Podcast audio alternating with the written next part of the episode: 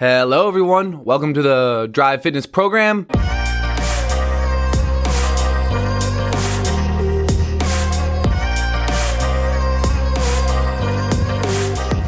Today, I'm going to try to do this whole episode without any retakes. So, if it's not perfect, I am sorry.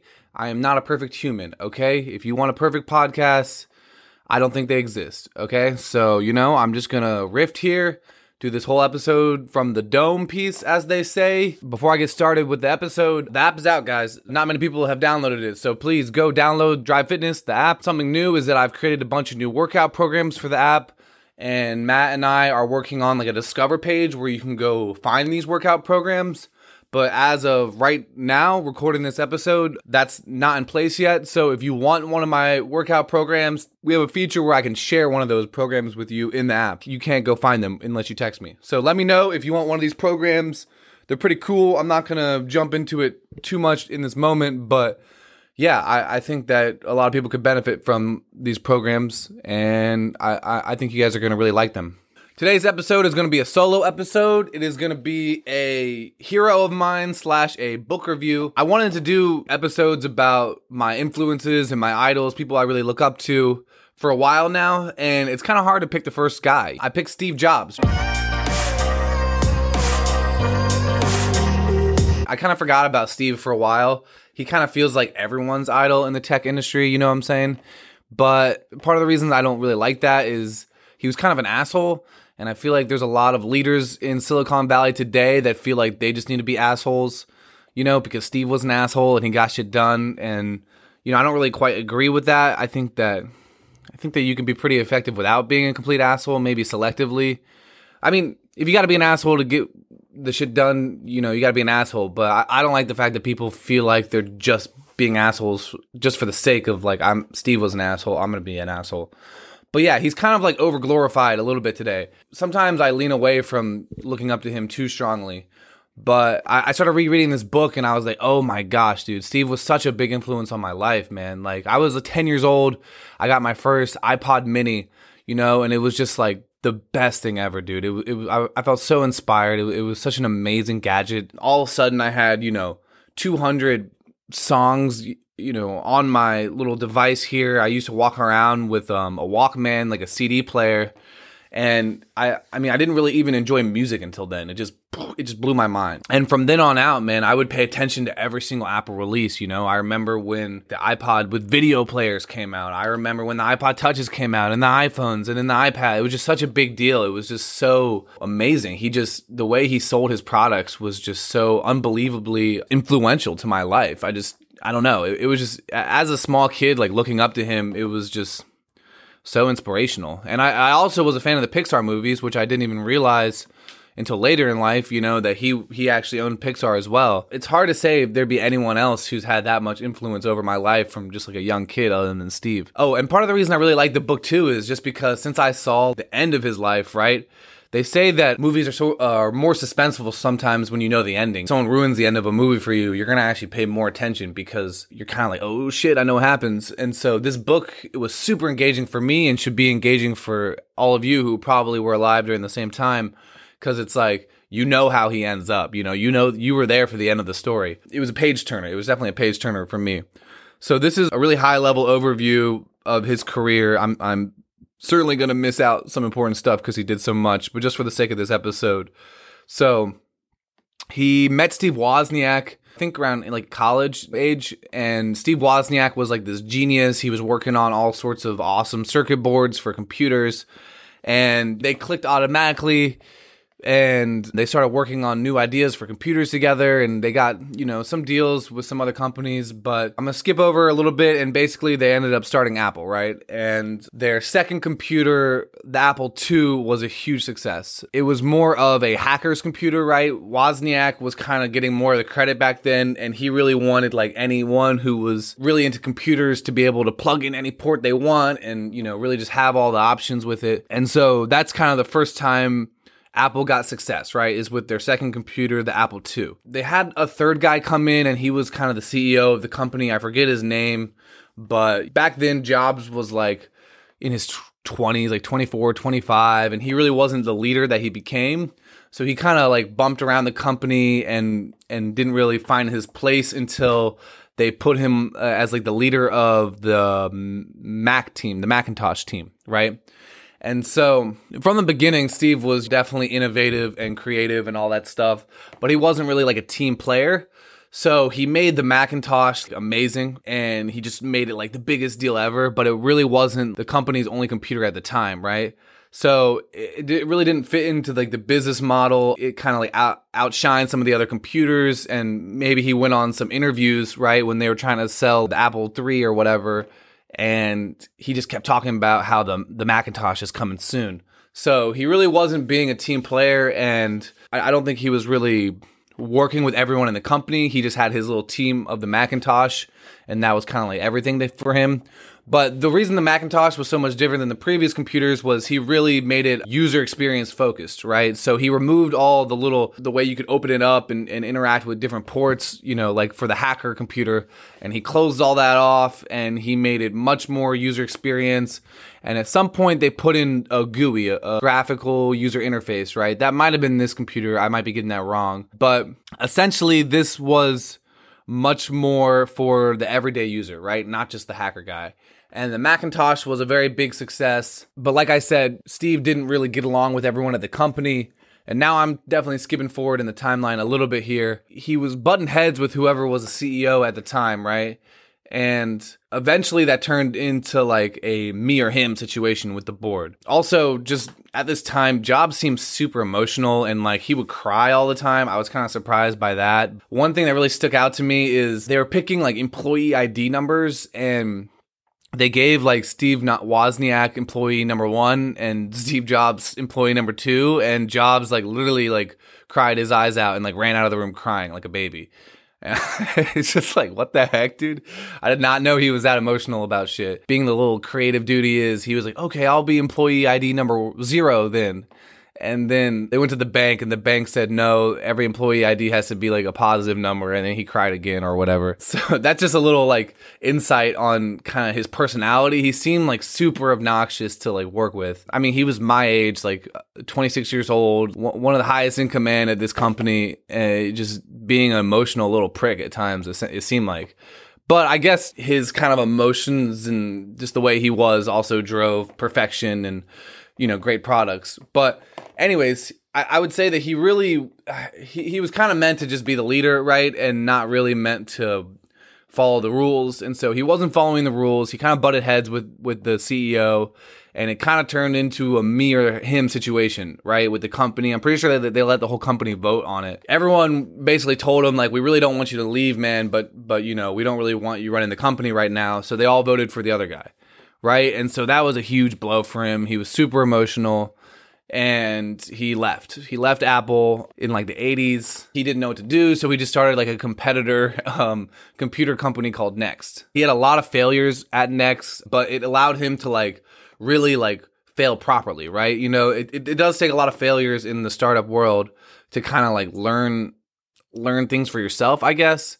And so he was able to work out all of his ideas and try a bunch of random shit and just kind of fail and fail and fail again, right? Because he had all that money from Apple when he left. He kind of cashed out on it. And so it was a very creative time period of his life. On top of this computer company, right? He also, I think this is when he did object oriented programming too. He still made some big leaps while at Next, but he obviously wasn't like profiting enough like as a business, right? But then one of the most profitable things he did do during this time period is he bought Pixar, right? And so I didn't really know this. George Lucas Films had this like animation section of the company and they didn't really know what to do with it after the Star Wars movies. So he sold it. I don't, I don't remember to who, but that company became Pixar. And then Steve Jobs ended up buying it. He ended up buying it for the technology, right? He probably thought he could put it in the computer or something he didn't really expect to make a bunch of money off movies and stuff with it. But he started getting really creative with Pixar, and you know they started working on some like animated shorts, and eventually they signed a deal with Disney over Toy Story, right? Disney and Pixar had this kind of like drama going between the two of them where Disney thought they were kind of the creative control and, and they were just outsourcing some of their animations to Pixar and Pixar thought they were the creative control and they were just, you know, outsourcing their distribution to Disney, right? But they ended up having like this 50-50 deal with Disney in which they would make movies, right? And so Toy Story became a huge success. And that's actually made Jobs so much money. And he, he kind of said that he wouldn't have bought the company if he thought they were just going to make movies with it at first. He was kind of buying it for the technology, but it was a really good thing for him. It was a super good thing for his career. And, and Pixar became his new like little baby. So meanwhile, he's keeping Next afloat, you know, because Pixar is doing so well. He's trying out a bunch of stuff. And I think he has to sacrifice some of the hardware and just make software for Next, if I'm not correct. And I'm going to get into this a little later, but his whole thing with Apple was he wanted to do end to end solutions for customers, right? He wanted to provide them the hardware and the software, you know, because he had this belief that the two go hand in hand, right? And he thought that Microsoft was like idiots because they were just doing the, the, horizontal business approach of selling their software to different computer companies. And he wanted to do the vertical approach right of having a hardware software solution end-to-end solution boom everything for the customer because he felt like it, it was a superior product right? And so he had to make some sacrifices at next to the point where he really wasn't doing what he wanted. You know, I think he had to just basically sell his software and that kind of bummed him out. At, at the same time as all this, right, Apple is getting run into the ground, right? That they they really were just trying to make a profit. One of his big things too uh, that they tell you at the end of the book is that he was very focused on products, not profit. If you focus on the profit, you know the products end up getting diminished and he says, you know, a company will get complacent after they make some good products. They start glorifying like the salesman because like, oh, how do we sell these products? And you really got to make sure you glorify the pro- the products the whole time. You know, even if you get big enough to to the point where selling the products is really important, right? So he made some good products at Apple, but then once he left, the focus turned into just let's sell these products, right? And so that works for a while, but over time, you know, you start to turn out worse and worse products and Apple stock was diminishing and they didn't have like a really good product in a while and Microsoft I think they had like 95% of the market share at that point and Apple had like 5%. So they were really in the toilet and basically it, it, it got to the point where they wanted to partner with someone like Next. He was trying to strike up the deal with Apple. He was trying to talk to some, someone else about buying Apple. And then it slowly turned into like, well, maybe I can convince Apple to buy next, right? And then he could take over Apple from the inside, right? And the, you know, his friend was like, "Well, why don't we just buy it?" And he's like, "Obviously, this is not about money, you know."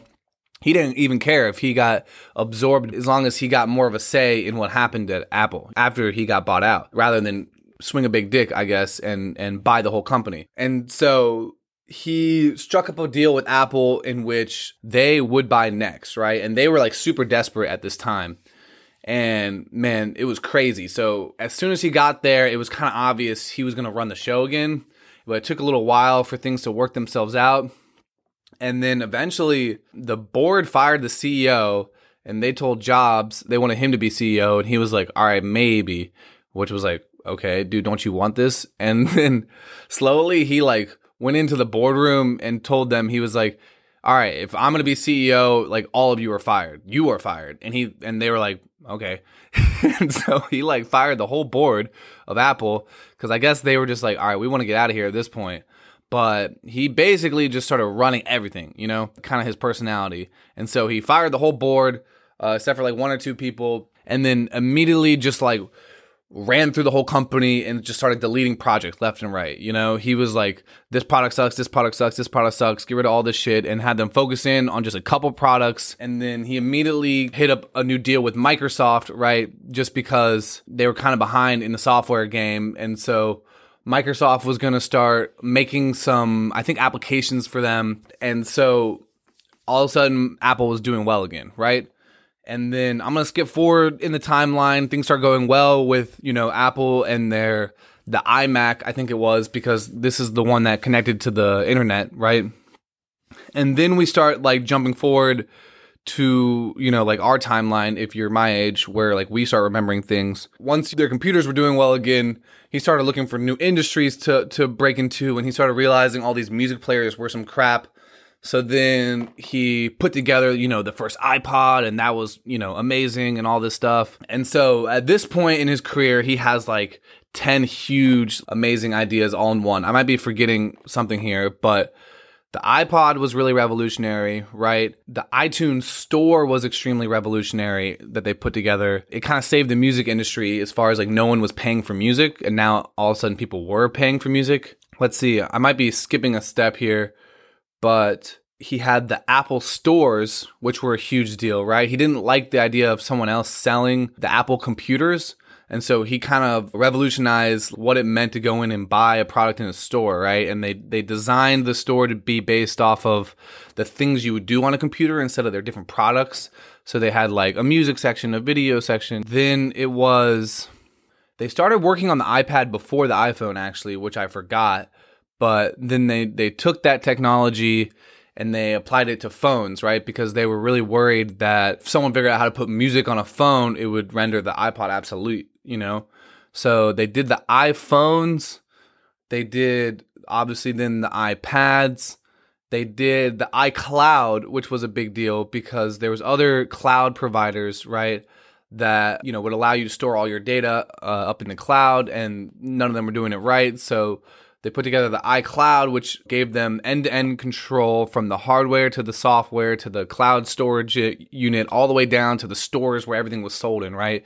It was wild. I might be forgetting something in there. Oh, he also created the App Store. So he completely revolutionized the way we use websites and especially on mobile interact with websites. He also did a lot for marketing and commercials. The iPod commercials were fucking crazy.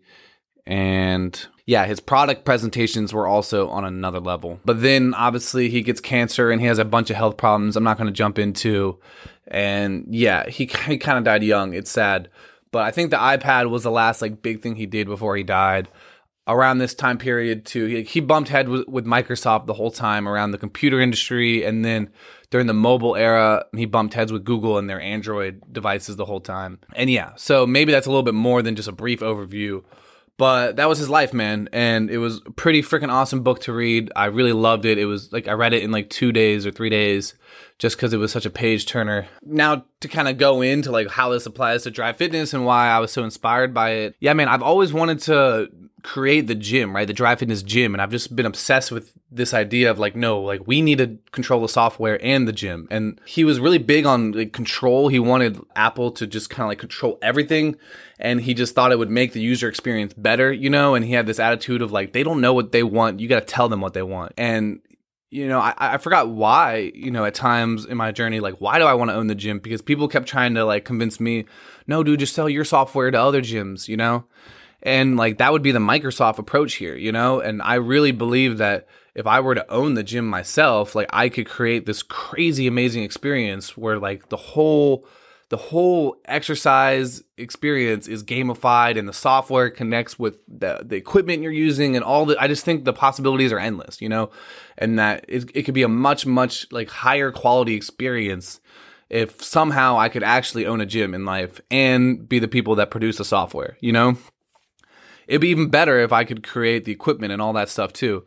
But at least those two components I know would give me this more end to end approach. I forgot that, uh, duh, this came from Steve Jobs and his phones and his computers with the software. He was able to give users that kind of experience, and it just got better and better with time as he went smaller and into more mobile devices. Everything from even the stores and stuff, too. You know, they just reminded me that, like, okay, yeah, you can create great experiences, you can create great products if you kind of just you you got to be a little bit more of a control freak, but there are some benefits of doing that right. You know, like if you can pull it off and do it right, it's better than just going from profits and being like, oh my gosh, I made software now I can sell this to a bunch of gyms. I'm like reminded that like no, you know, stick to my instincts and my intuition because he was very he wasn't like the smartest guy ever, but he had this like instinct and this intuition about things and I don't know. You would think that I would listen and read this book and be like, wow, I'm not a genius like that. But I kind of really connected to it. And I'm like, I feel like I have this instinct and this intuition about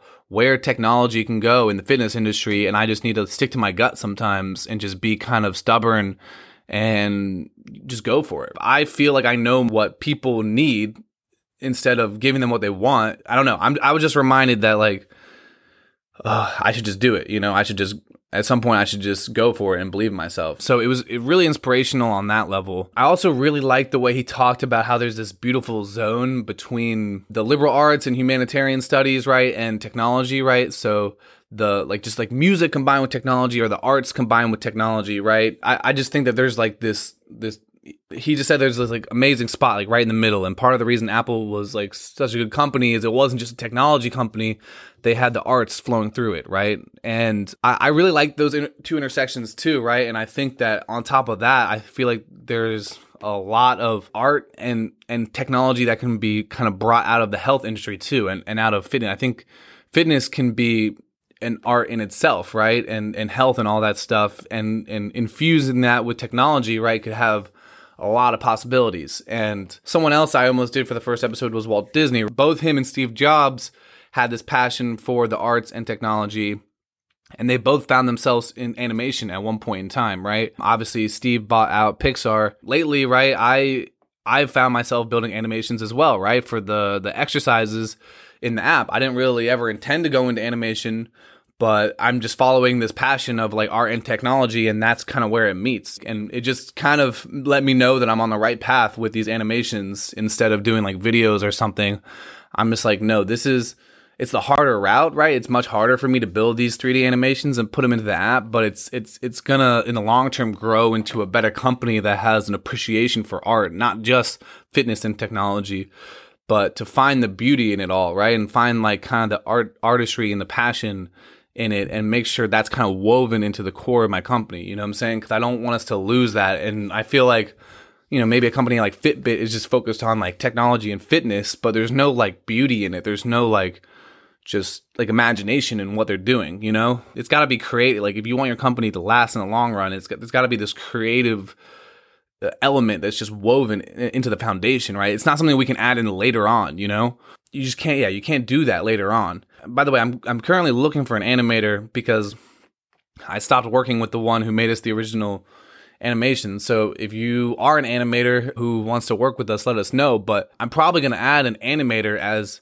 the third guy on the team or the second person that's not me, right? So we'd have Matt, who's a technologist, and then an animator who's more of an artist, you know? And I think that would be a good foundation for our company to have more of an artist, you know, as the third person on the team even before we put a business guy on the team, right? I just think that's that's kind of the next thing I want to do is is complete out these animations, but it also would give the company a better foundation, as I was saying.